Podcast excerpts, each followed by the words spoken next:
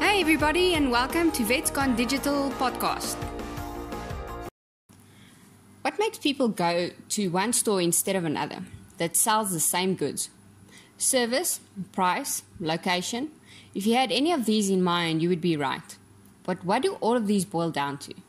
Experience. They will visit the store where they had the best experience. Many people will drive the extra distance to get to the place they had that amazing experience at even if they could get the same thing they want to purchase around the corner. The first thing you need to have an awesome experience for your customers is good service. If you're met by a friendly face, attended to in a timely manner, and you're treated with kindness, chances are you'll go back to that place you received it from. This is the most this is mostly an online experience, but if you could replicate this good experience online on your social media pages, it will increase your like and trust factor for sure.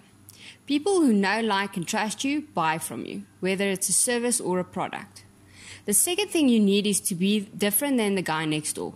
You can take that exact same service or product your competitor is selling and increase the value by changing the way you present it to your customers and adding extra bonuses that will make it easier or better for them to use the initial product or service. This is a great way to increase the value of your product or service so you don't get trapped in the fight to be the lowest priced seller.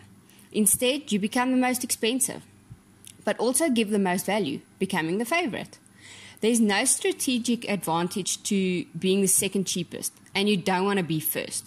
More ways to make your practice the most fun to visit is by creating fun little competitions with cool prizes for things like the cutest pet of the month, uh, or a best patient, or best owner and give away things that don't necessarily cost you a lot, but it has a high perceived value for your winner.